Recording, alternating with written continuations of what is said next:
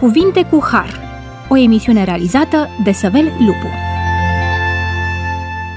Bun venit la emisiunea Cuvinte cu Har. Mă bucur să fim din nou împreună și vă mulțumesc, stimați ascultători, pentru că ne-ați permit încă o dată în casele dumneavoastră. În emisiunea de data trecută am subliniat adevărul potrivit căruia Dumnezeu nu ne-a creat perfectibili, ci ne-a făcut perfecți de la început cu această posibilitate de a crește în dragoste față de Creatorul nostru. Dumnezeu dorește ca noi să cunoaștem aceste adevăruri, în speță adevărul cu privire la natura omului și cu privire la starea omului în moarte, pentru a fi feriți de cea mai răspândită înșelăciune a diavolului, și anume credința în nemurirea naturală a sufletului. Conform textului din 1 Timotei, capitolul 6, versetul 16, singurul care are nemurirea este Dumnezeu. El este singurul care are în sine izvorul vieții, fără a depinde de o altă sursă exterioară. Discutăm acest subiect astăzi împreună cu domnul pastor Rașcu Florin, invitat permanent al emisiunii noastre. Bine ați revenit la noi! Bine v-am regăsit! Și cu domnul pastor Luncan Ovidiu, bine ați revenit în studiourile noastre. Mulțumesc pentru invitație! Haideți să pornim la drum prin a explica ascultătorilor noștri dacă sufletul este muritor și ce se va întâmpla la înviere. Vreau să pășim înainte prin următoarea întrebare. În Sfânta Scriptură întâlnim în aproximativ 1600 de locuri cuvântul suflet, însă niciodată nu se vorbește despre un suflet nemuritor. Întrebarea, există ceva nemuritor în noi oamenii? În definitiv, sufletul este muritor sau nemuritor? Ce ne spune Biblia în direcția aceasta? Dacă omul este nemuritor sau nu, ne uităm în Sfânta Scriptură ce anume este omul și găsim răspunsul aici în Geneza, capitolul 2, versetul 7, în care spune că Dumnezeu l-a făcut pe om din țărâna pământului, i-a suflat în nări suflare de viață și astfel a devenit un suflet viu. Omul nu este altceva decât un suflet viu. În momentul în care încercăm să răspundem la întrebarea dacă omul este muritor sau nu, ne uităm în Eclesiastes, capitolul 18, versetul 20. Ne spune în prima parte a versetului, sufletul care păcătuiește, acela va muri. Iar Roman, capitolul 6, versetul 23 ne spune încă o dată care este cauza morții și anume plata păcatului este moartea. Deci moartea este o realitate indubitabilă, omul trebuie să înțeleagă că este muritor, dar în același timp să nu își piardă niciodată din minte gândul veșniciei pe care Dumnezeu l-a sădit în ADN-ul uman, niciodată să nu-și piardă credința asupra faptului că el poate să primească nemurirea dacă îl primește pe Hristos ca mântuitor personal, acel Hristos care, ne spune Ioan 3 cu 16, a murit pentru ca oamenii să aibă viața veșnică și atunci când oamenii cred în jertfa Domnului Isus Hristos, atunci când oamenii cred că există un mântuitor când există un salvator de la moarte, îl primesc pe Hristos în viața lor și pot să primească nemurirea. Dar este nemurire condiționată, o nemurire care o avem doar în condițiile în care rămânem lângă Dumnezeu, rămânem dependenți și conectați de Dumnezeu. Altfel, omul nu are nemurirea în el însuși. Pentru a fi foarte stricți în definirea termenilor, ar trebui să recunoaștem trei categorii de ființe. Dumnezeu care are în sine viața, fons dietas, izvorul vieții, izvorul Dumnezeirii, ființe înzestrate cu viață veșnică, așa cum au fost îngerii, ființele necăzute în păcat și cele care vor fi mântuite, chiar dacă au gustat experiența păcatului, în speță noi oamenii care am fost creați cu viață veșnică, dar care, gustând această experiență a păcatului, am renunțat poate de bunăvoie, poate conștient sau inconștient, la această viață care ne-a oferit-o Dumnezeu și ființe muritoare, și anume acele ființe, acei oameni care, supuși păcatului, fără a primi răscumpărarea din partea lui Iisus Hristos, permanentizând în viața lor această experiență a păcatului, vor gusta moartea veșnică sau, cum spune Scriptura, pieire veșnică de la fața lui Dumnezeu. Ca să punctăm pentru ascultătorii noștri, înțeleg că noi oamenii, odată supuși păcatului și morții, nu avem nimic nemuritor în noi.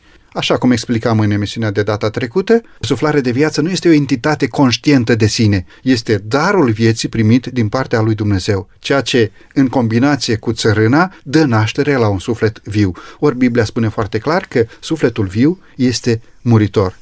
Textele sunt evidente în direcția aceasta. Domnul Luncanu, vă rog. Aș vrea să amintesc ceva legat de cele trei categorii pe care noastră le-a spus și mă refer la ultima categorie, cei muritori. Vreau ca ascultătorii noștri să înțeleagă că nu există predestinație înaintea lui Dumnezeu.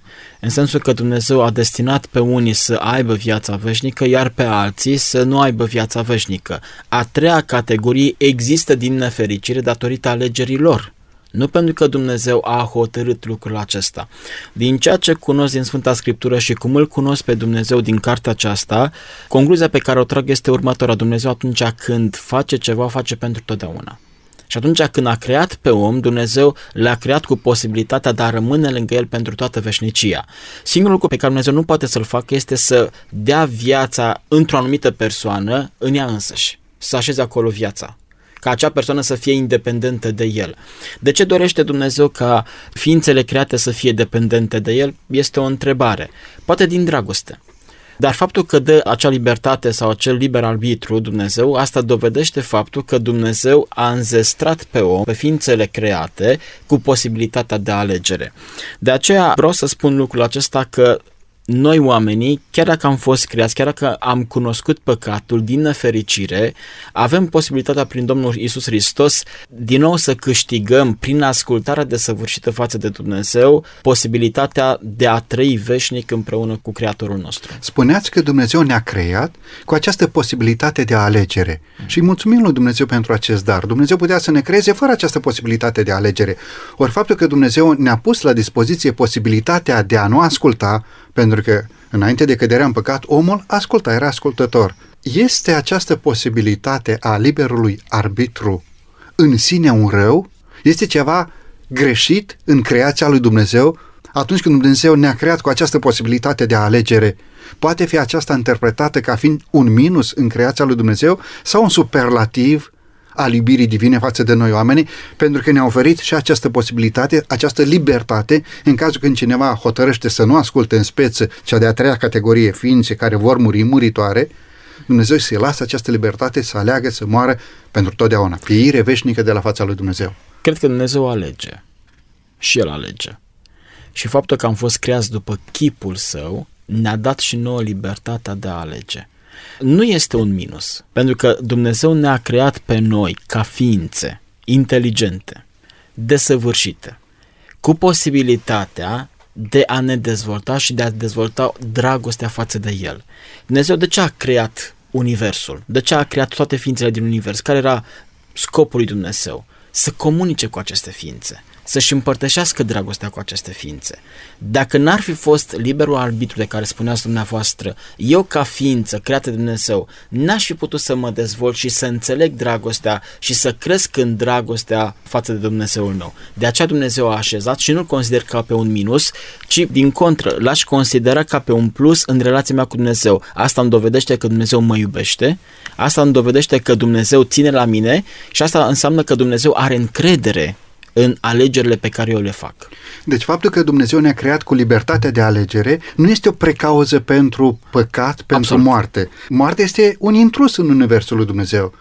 După cum un corp pentru a se dezvolta nu are nevoie de suferință, tot așa viața spirituală nu are nevoie de păcat pentru a se dezvolta și pentru a crește în continuu pentru slava lui Dumnezeu în veșnicii. Eu cred că atunci când Geneza, în capitolul 1, se spune că toate lucrurile au fost foarte bune, eu cred că Dumnezeu vrea să accentueze faptul că în creația sa nu era niciun motiv ca să apară păcatul. Chiar dacă atunci când au fost creați cei doi Adam și Eva, exista deja Satan.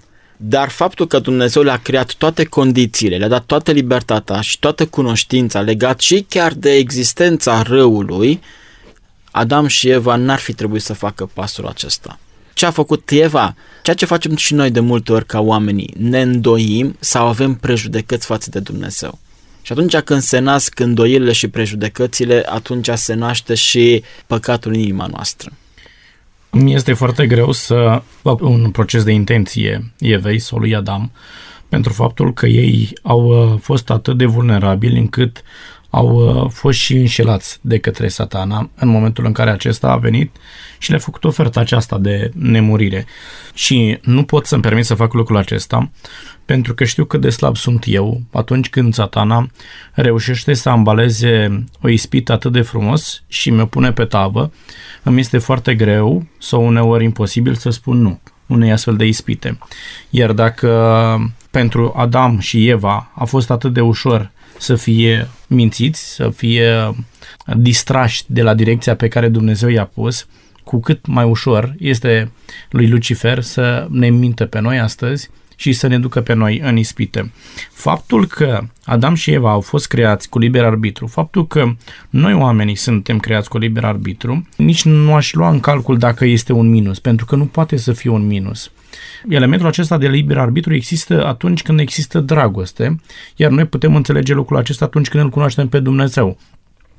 Spune 1 Ioan 4 cu 8, cine nu iubește n-a cunoscut pe Dumnezeu, pentru că Dumnezeu este dragoste. Dumnezeu este izvorul dragostei și este dragoste în sine însuși.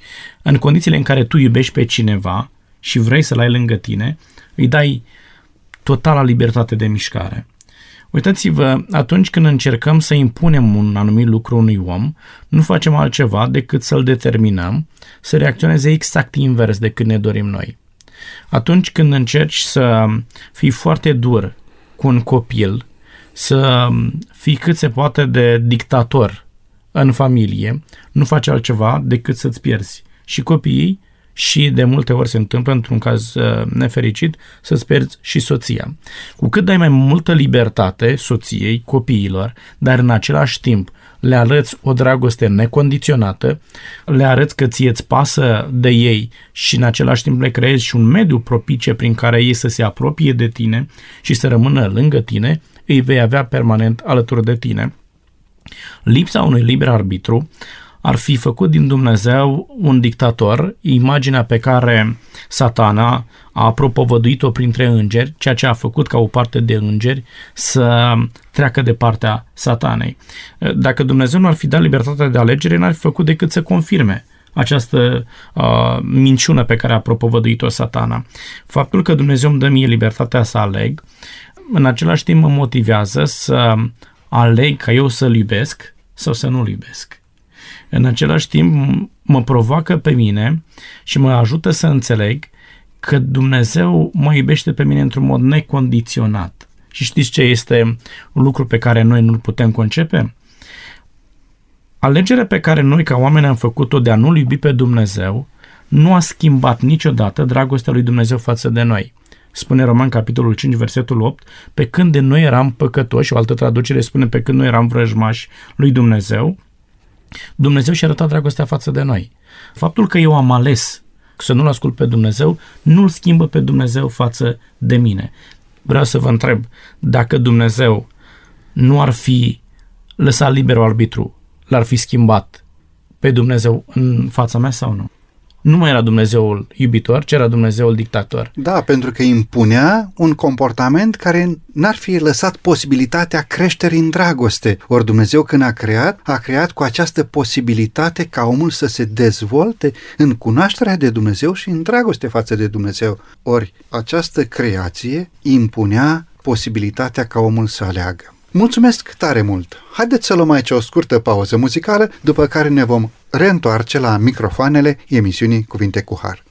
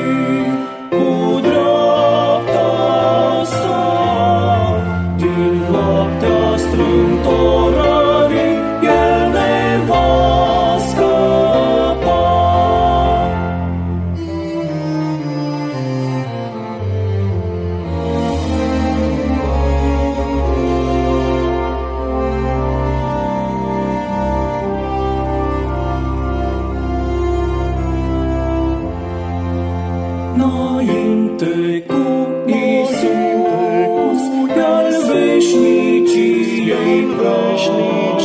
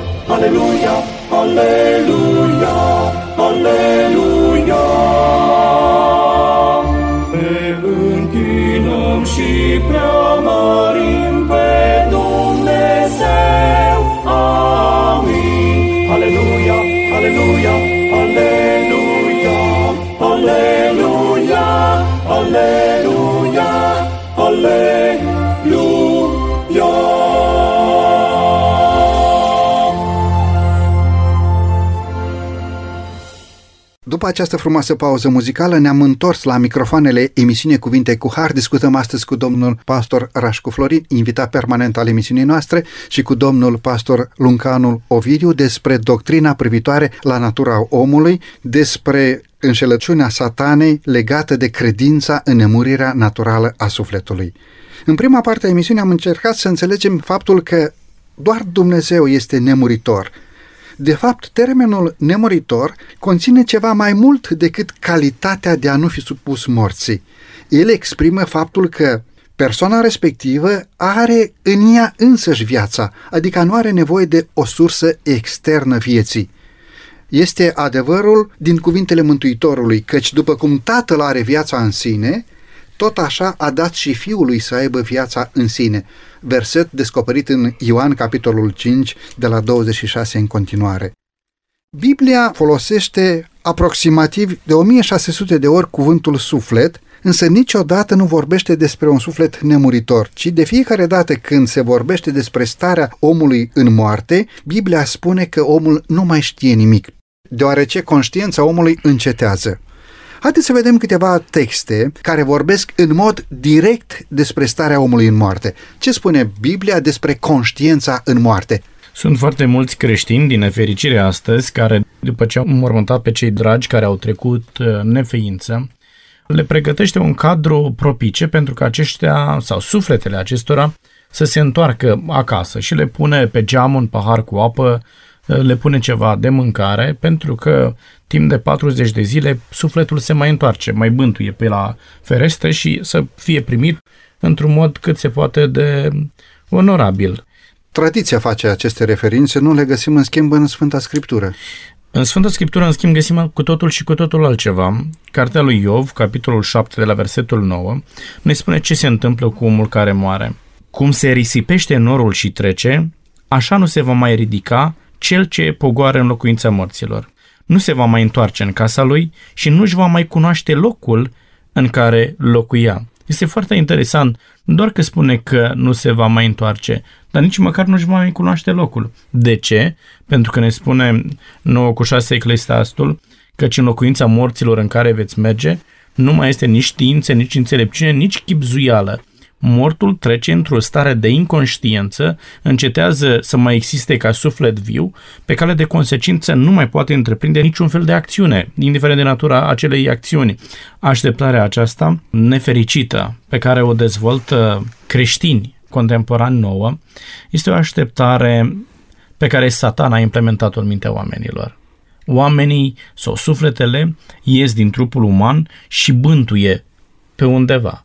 Bântuie pe la tine pe acasă vreo 40 de zile și apoi mai bântuie, știu eu, în alte locuri.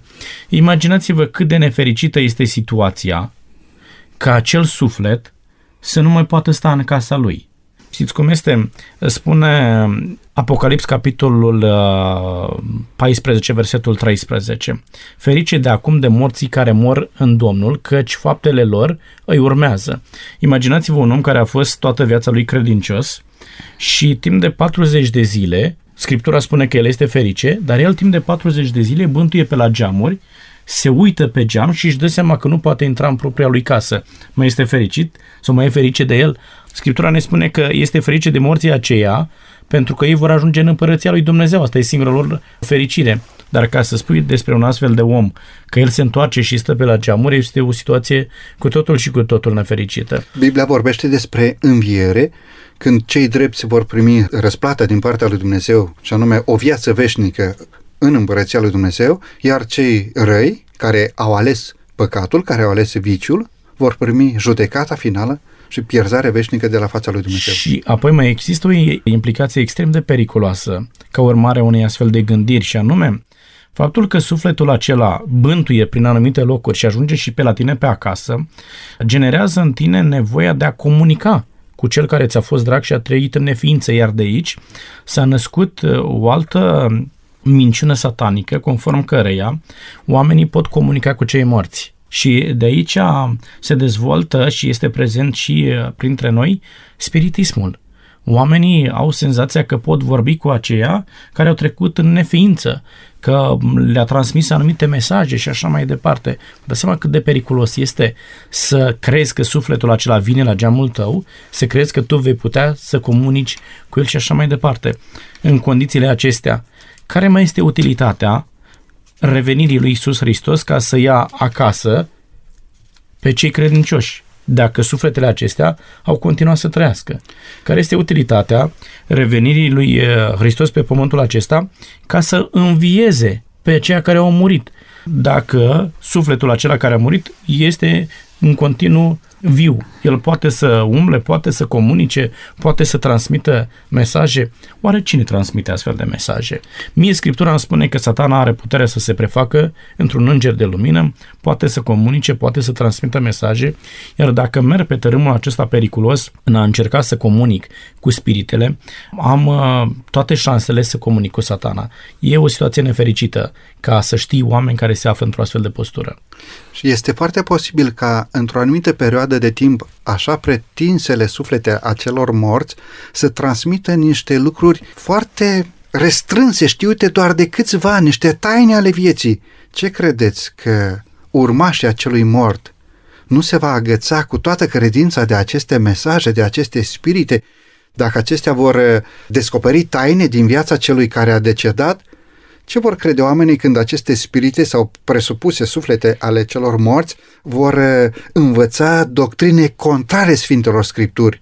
De aceea Biblia avertizează foarte clar în legătură cu această doctrină a nemuririi naturale a sufletului. Și aș dori să dau un exemplu biblic. Uh, Saul, atunci când a venit la domnie, a făcut un lucru foarte lăudabil de către Dumnezeu. Toate femeile care chemau morții au fost îndepărtate sau ucise. Ani au trecut, cunoaștem foarte bine istoria lui Saul spre sfârșitul domniei sale, când Dumnezeu s-a îndepărtat de el datorită neascultării sale. Înaintea unui război cu filistenii, Saul a căutat sfatul Domnului. Dumnezeu nu i-a mai răspuns prin căile obișnuite de atunci. Așa că a căutat o altă sursă alternativă. Ceea ce în urmă cu 40 de ani a îndepărtat din împărăție, acum a căutat. Au o vrăjitoare care se cheme morții. Endor. Și vreau doar să amintesc în 1 Samuel capitolul 29 este istoria aceasta. Interesant este că Saul vine deghizat la această femeie ca ea să nu recunoască, îi spune să-l cheme pe Samuel și Scriptura ne spune și este un amănunt important în versetul 13.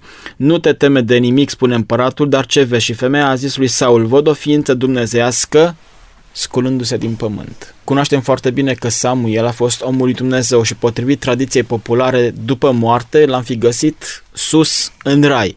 Dar Scriptura ne spune că ființa aceasta care ar fi semănat cu Samuel vine tocmai din pământ.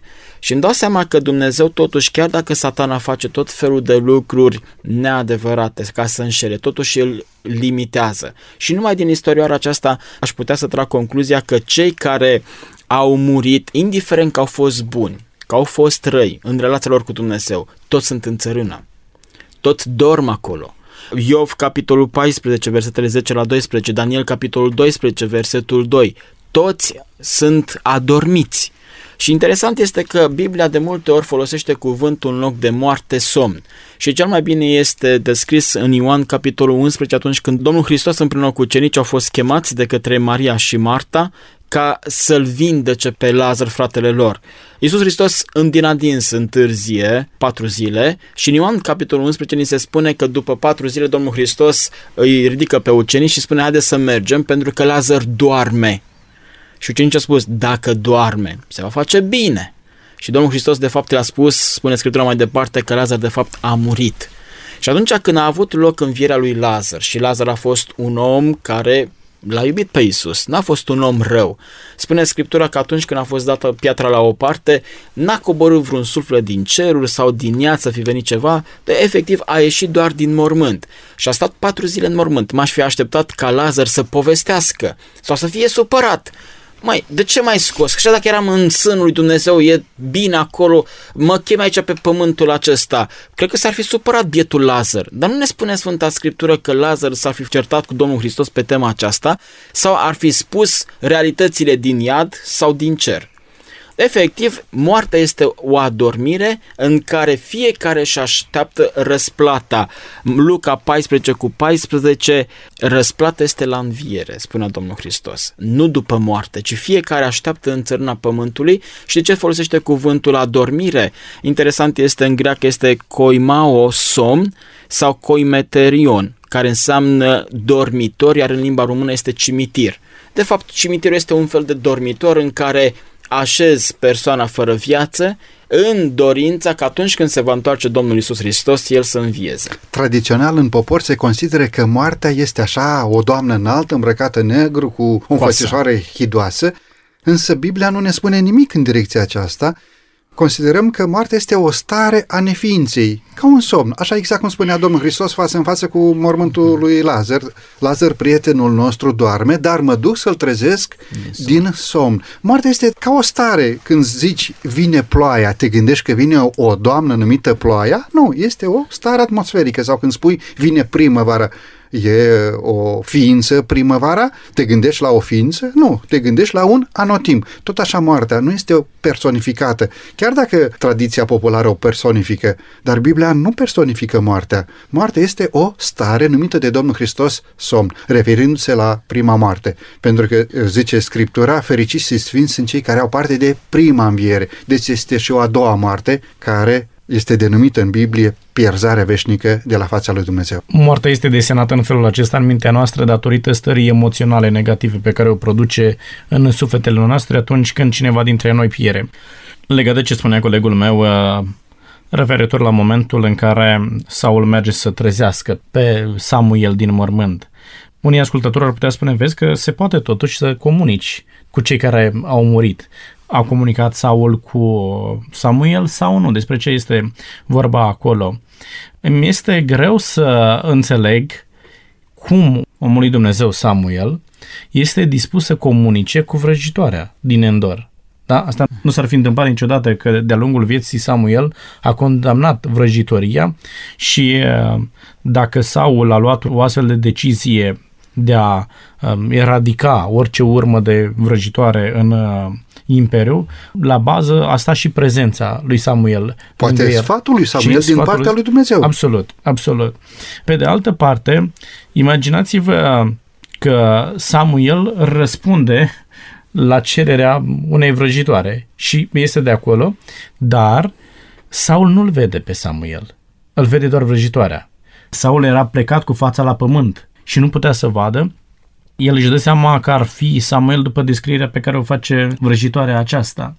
Pe de altă parte, răspunsul care îl dă Samuel este acela că Dumnezeu te-a părăsit și mâine tu vei fi ucis. Așa a zis Samuel. Da, aci, așa a zis Samuel. Uh, vreau De să fapt, nu înțelegem- suntem foarte siguri dacă vrăjitoarea nu l-a fi mințit pe Saul, pentru că vrăjitoarea îl știa din imaginație, îl știa pe Samuel. Nu suntem foarte siguri ce a văzut ea acolo. Ea a zis că, că văd o ființă dumnezească. De unde știm că n-a mințit acea vrăjitoare în momentul ăla și nu o fi spus așa doar să-i creeze în mintea lui Saul o anumită imagine despre Samuel? mai este de prezent un alt element și anume, deci Samuel îi spune Dumnezeu te va părăsi, Dumnezeu s-a întors împotriva ta, ceea ce nu se întâmplă niciodată. Dumnezeu nu se întoarce împotriva omului, ci omul se întoarce împotriva lui Dumnezeu. Îi spune lui Saul că mâine va fi ucis, ceea ce este iarăși o minciună, Saul nu a fost ucis, ci el însuși s-a sinucis. Îi spune că toți copiii tăi mâine vor uh, fi omorâți. Ei, Este o altă minciună pentru că nu au fost uciși toți copiii lui. Îmi dați două pagini mai departe de la pasajul uh, din Sfânta Scriptură și găsiți un alt fiu al lui Saul pe Izboșet. Adică sunt foarte multe minciuni în pasajul acesta care mă obligă pe mine să nu cred că cel care vorbea cu vrăjitoarea era Samuel. Nici pe departe. Niciodată Dumnezeu n-ar fi pus un om al său, pe Samuel, să vorbească cu o vrăjitoare, iar Samuel n-ar fi acceptat niciodată să stea de vorbă cu o vrăjitoare. Oare nu cumva cel care a vorbit prin șarpele ascuns în pomul din grădina Edenului, A fost aceeași nu voce. cumva aceeași voce, aceeași entitate superioară nouă oamenilor a vorbit și prin acea înfățișare pe care vrăjitoarea i-a explicat-o cumva lui Saul? Dacă vreți să mergem mai departe, Iendor este o zonă păgână din Canaan. Este o zonă în care atunci când uh, împărații treceau în neființă, erau zeificați de către popor și erau numiți Dumnezei. În condițiile în care Scriptura spune și ea, o ființă dumnezească a fost văzută ridicându-se din mormânt, este exact termenul folosit pentru acei împărați din Endor care erau zeificați. Deci nu vorbim despre o ființă dumnezească în persoana lui, dar Samuel nu era o ființă dumnezească. Era un om al lui Dumnezeu, dar nu era o ființă Și, dumnezeiască. și apoi Domnul Hristos, referindu-se la satana, zice, iată vine stăpânitorul lumii acestea. Satana este ca un Dumnezeu tiranic pentru lumea aceasta. Deci, femeia vrăjitoarea aceasta a văzut pe unul din împărații aceia care au murit și au fost zeificați. Asta îi spune. Dacă vă uitați la termenul folosit de acolo, în primul termen este folosit termenul pentru acei împărați care erau zeificați și este folosit pluralul ființe dumnezeiești se văd uh, ridicându-se din mormânt. Când întreabă Samul în, în bulversarea sa cum arată el, deși femeia îi spune că au fost văzute ființe dumnezeiești, sau îl întreabă la singular cum arată el, femeia își dă seama că Saul nu înțelege despre ce este vorba, nu își dă seama că este o manifestare spiritistă și folosește singularul pentru uh, o ființă dumnezească și îl pune în tablou pe Samuel. În contextul în care discutăm, am amintit de pasajul acesta dintr-un singur motiv. Chiar dacă Saul era foarte întristat, chiar dacă era bulversat, faptul că îi se spune se ridică din pământ, vreau să trag concluzia că chiar dacă s-a îndepărtat de Dumnezeu, totuși niște principii ale Dumnezeu le avea. Dacă el avea principiul acesta că cei buni se duc sus în cer, amănuntul acesta l-ar fi descurajat pe Saul să o mai asculte pe femeia din Endor. Faptul că femeia îi spune că e din pământ era concepția deja și populară chiar printre evrei, faptul că atunci când omul moare, el intră în pământ și stă acolo și așteaptă. Nu pleacă într-un loc sau într-altul. Și elementul acesta, probabil că satana l-a adus numai ca să-l ajute pe Saul să aibă urechea deschisă pentru informațiile care avea să le transmită mai târziu. Biblia este foarte bogată în aceste versete care vorbesc despre starea omului în moarte și care vorbesc în mod direct că omul, atunci când a murit, doarme. Așteaptă ziua învierii. Avem textul din Psalm, capitolul 6, versetul 5, în care ne este scris Morții nu-L mai pot lăuda pe Dumnezeu în locuința morților.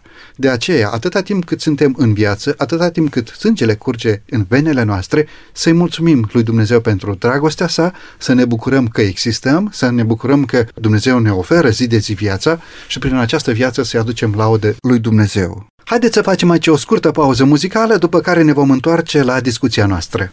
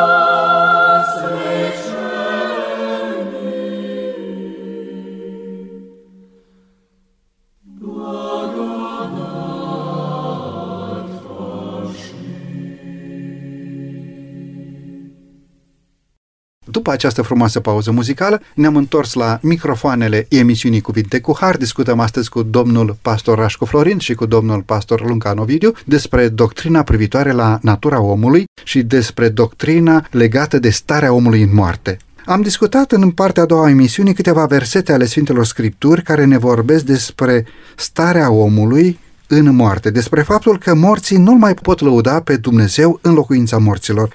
Interesant ce spuneți dumneavoastră și anume că morții nu pot lăuda pe Dumnezeu în locuința morților, dar de aici se poate desprinde ideea că morții nu-L pot lăuda pentru că sunt triști în mormânt și nu mai pot lăuda pe Domnul.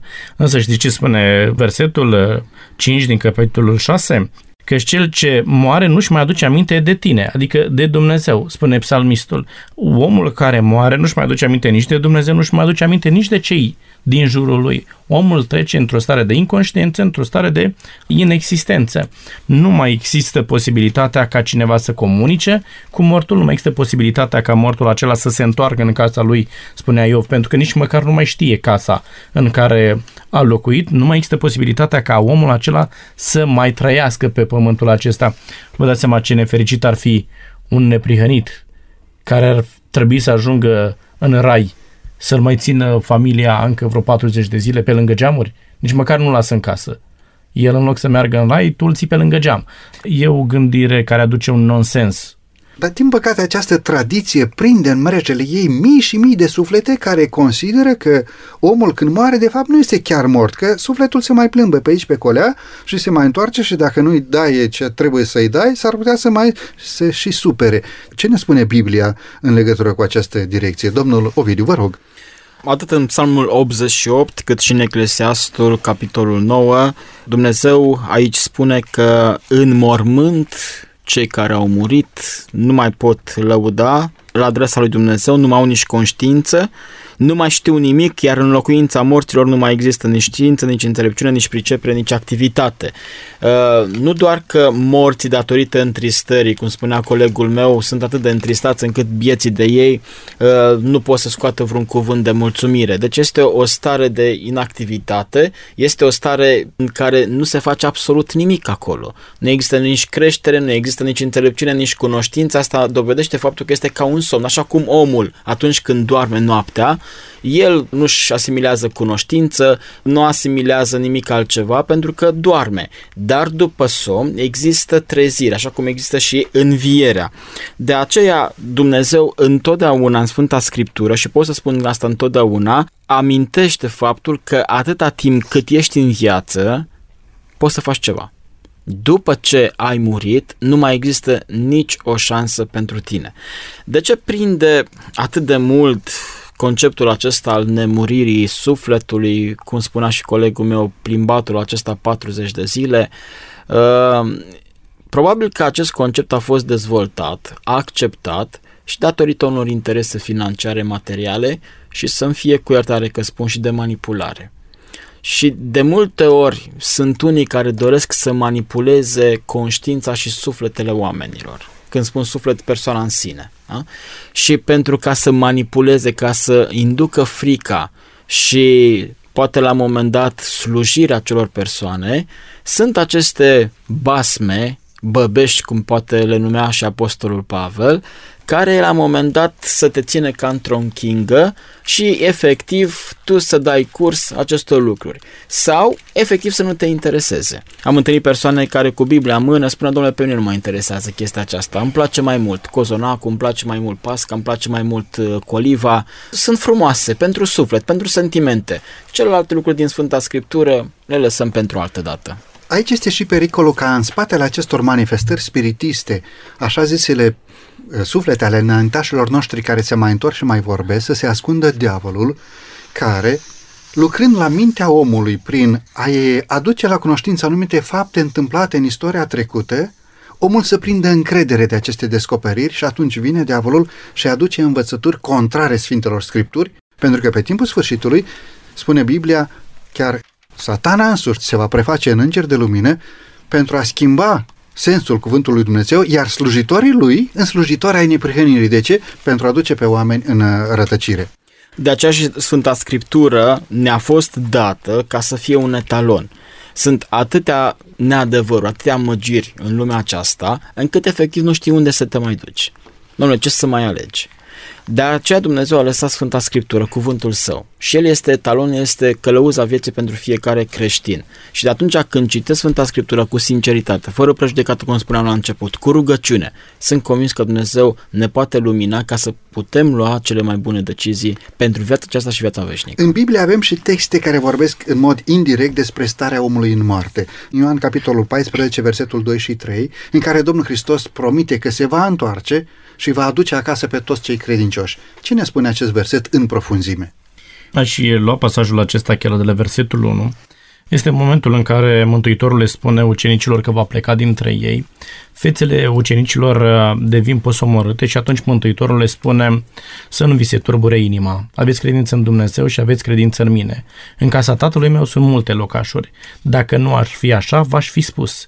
Eu mă duc să vă pregătesc un loc și după ce mă voi duce și vă voi pregăti un loc, mă voi întoarce ca să vă iau cu mine, pentru că acolo unde sunt eu, să fiți și voi. Este cea mai frumoasă făgăduință pe care Mântuitorul o adresează ucenicilor atunci și este, dacă vreți, făgăduința care reușește să-i scoată din starea aceea de supărare, de întristare teribilă, aduși de gândul plecării Mântuitorului dintre ei. Întrebarea de bun simț care se naște de aici este următoarea. Care este utilitatea pregătirii acelui loc de către Isus Hristos dacă oamenii care au murit acum, sufletul lor este nepieritor și pleacă în împărăția lui Dumnezeu? Care este utilitatea pentru care Isus Hristos revine pe pământul acesta ca să ia acasă? Păi să ia acasă pe cine? Că unii s-au dus în iad și alții s-au dus în rai. Atunci După când vine cum Isus, se spune în popor, unii da, s-au dus potrivit în... tradiției populare, atunci Isus vine și nu mai are pe cine să ia. Înțelegem că atunci când ne uităm în Sfânta Scriptură și înțelegem desfășurarea planului de mântuire a lui Dumnezeu, vedem că o astfel de doctrină a nemuririi sufletului nu doar că este inutilă, dar este și periculoasă și mă pune pe mine în postura de a nu mă pregăti pentru momentul în care Hristos vine să mă ia acasă. Pentru că vreau să înțelegem un lucru. Atunci când omul are în mintea lui gândul că este nemuritor, atunci când are gândul că el are nemurirea în sine însuși, nu are nevoie de un mântuitor care să-l salveze de la moarte. Și dacă nu am nevoie de un mântuitor, este o inutilă jertfa lui Isus Hristos și degeaba vine Hristos pe pământul acesta.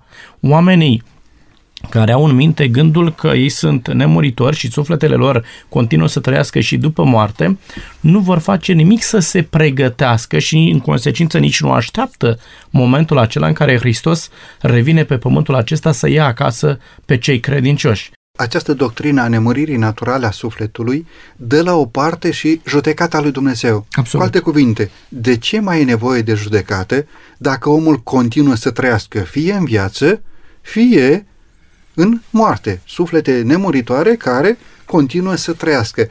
De ce să mai fie judecată?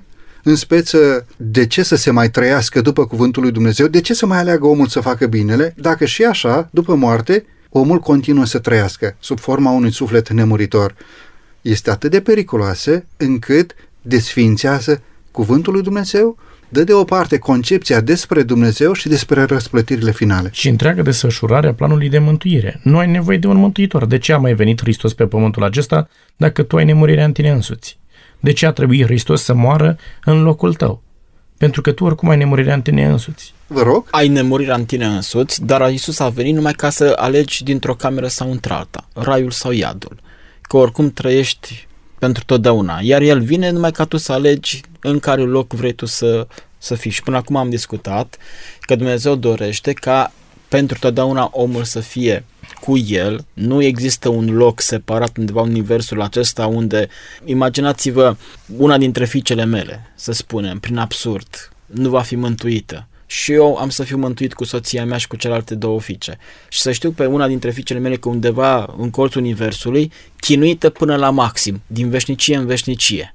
Cum m-a simțit eu atât de bine în raiul lui Dumnezeu, știind că ființa pe care o iubesc, este acolo chinuită pentru totdeauna. Nu cred că acesta este imaginea lui Dumnezeu.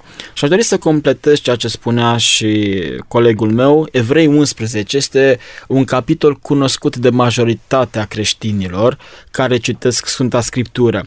Și aici în Evrei 11 există o listă de anumite persoane care au trăit împreună cu Dumnezeu. Avram, Noe, Abel, Adam și așa mai departe. Și versetul 13 spune următoarele cuvinte. În credință au murit toți aceștia și interesant este, fără să fi căpătat lucrurile făgăduite ci doar le-au văzut, le-au urat de bine de departe, mărturisind că sunt străini și călători pe pământ. Și capitolul încheie, toți aceștia, pentru că lista continuă mai departe, măcar că au fost lăudați pentru credința lor, totuși n-au primit ce le fusese făgăduit, pentru că Dumnezeu avea în vedere ceva mai bun pentru noi, ca să n-ajungă ei la desăvârșire fără noi. Care era făgăduința pentru fiecare dintre ei? Viața veșnică. Și dacă oamenii aceștia au murit fără să primească această răsplată, asta arată că aceștia rămân în mormânt și atunci când Domnul Hristos se va întoarce, El va oferi răsplata aceasta tuturor, pentru că aceștia să nu o ia înaintea noastră. Profund acest verset, deoarece clarifică situația răsplătirii finale și în același timp clarifică escatologia, mm-hmm. adică Domnul Hristos se va întoarce pentru a face o judecată și aduce o răsplătire pentru cei credincioși. Și important de subliniat versetul 12 din Apocalips, capitolul 22. Iată, eu vin curând și răsplata mea este cu mine ca să dau fiecare după fapta lui. Oamenii primesc răsplata la revenirea lui Hristos și nu la moartea lor. Răsplata este cu mine, spune Hristos, nu am dat-o înainte celor care au murit. Mulțumim lui Dumnezeu că ne-a creat astfel, pentru că în această posibilitate de a rămâne ascultători puteam să creștem în dragostea și iubirea lui Dumnezeu până în veșnicii. Din păcate, am gustat experiența căderii sub puterea păcatului și, din păcate, această experiență se repete cu ființa umană de-a lungul timpului până în zilele noastre. În această doctrină întâlnim ideile lui Platon, idei care au influențat gândirea multor părinți ai bisericii care au devenit în felul acesta neoplatoniști. Demn de remarcat este faptul că în primele două secole creștine încă nu se observa pătrunderea ideilor lui Platon în teologia bisericii. Astfel, prin anul 150, Justin Martirul spunea că cei care cred în înălțarea sufletului după moarte nu ar trebui să fie considerați creștini. Melito de Sardes, în jurul anului 190, vorbește la rândul lui despre moarte ca fiind tăcerea lungă.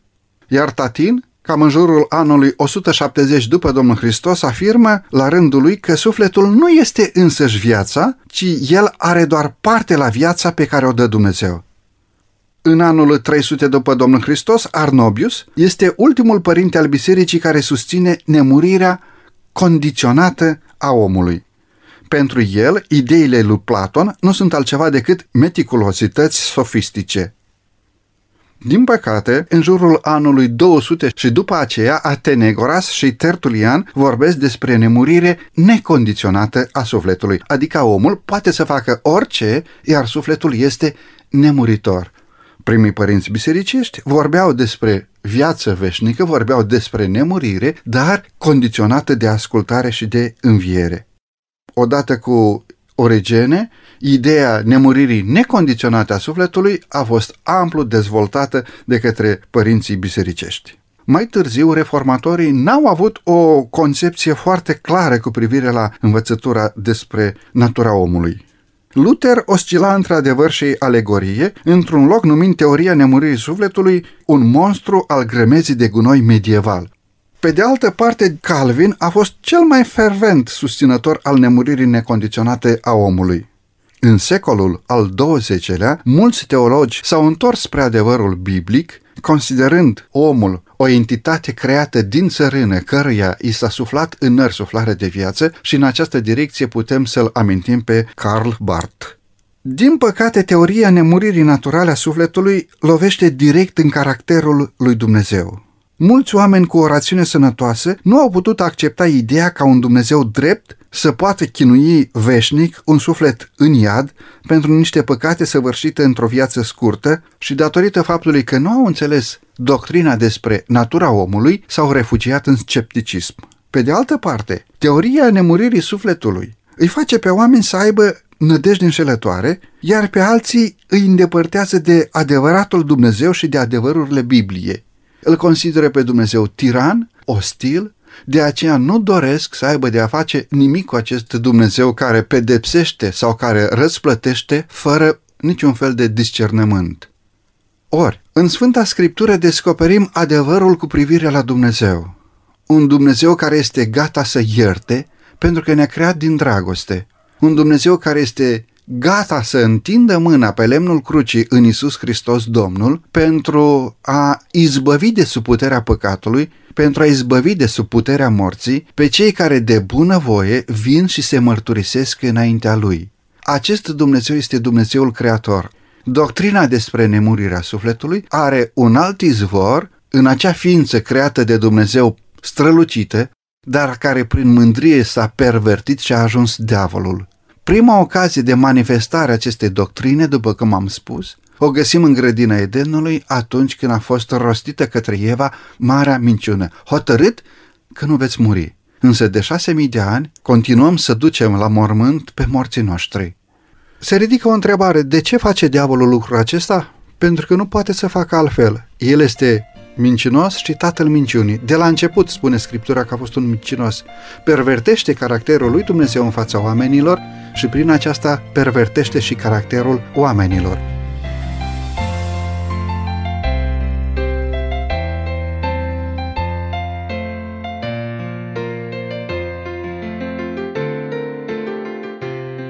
Stimați ascultători, vă mulțumim pentru faptul că astăzi ați fost împreună cu noi la această emisiune. În fața dumneavoastră, de fapt ca în fața noastră a tuturora, există o alegere. Rămânem la ceea ce stă scris, la descoperirea lui Dumnezeu prin cuvântul său, sau ne place să ne fundamentăm credința noastră în tradiție, în datini și obiceiuri. Aici este un pericol. În momentul în care renunțăm la cuvântul lui Dumnezeu și fundamentăm crezul nostru în tradiție, în datin și în obiceiuri, există pericolul de a fi înșelați de marele amăgitor. De aceea, stimați ascultători, vă invit să vă aplecați în rugăciune și în studiu asupra cuvântului lui Dumnezeu. Cântăriți aceste lucruri, fundamentați credința a dumneavoastră în ceea ce spune Dumnezeu în Sfânta Scriptură. Credeți-L pe Dumnezeu pe cuvânt și acest lucru vă va aduce o bogată răsplătire.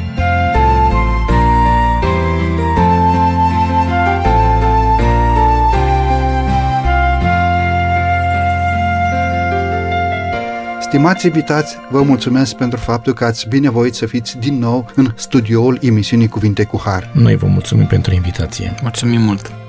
De la microfonul emisiunii Cuvinte cu Har, Săbe Lupu și din regia tehnică Teodorescu Cătălin, vă mulțumim pentru atenția acordată.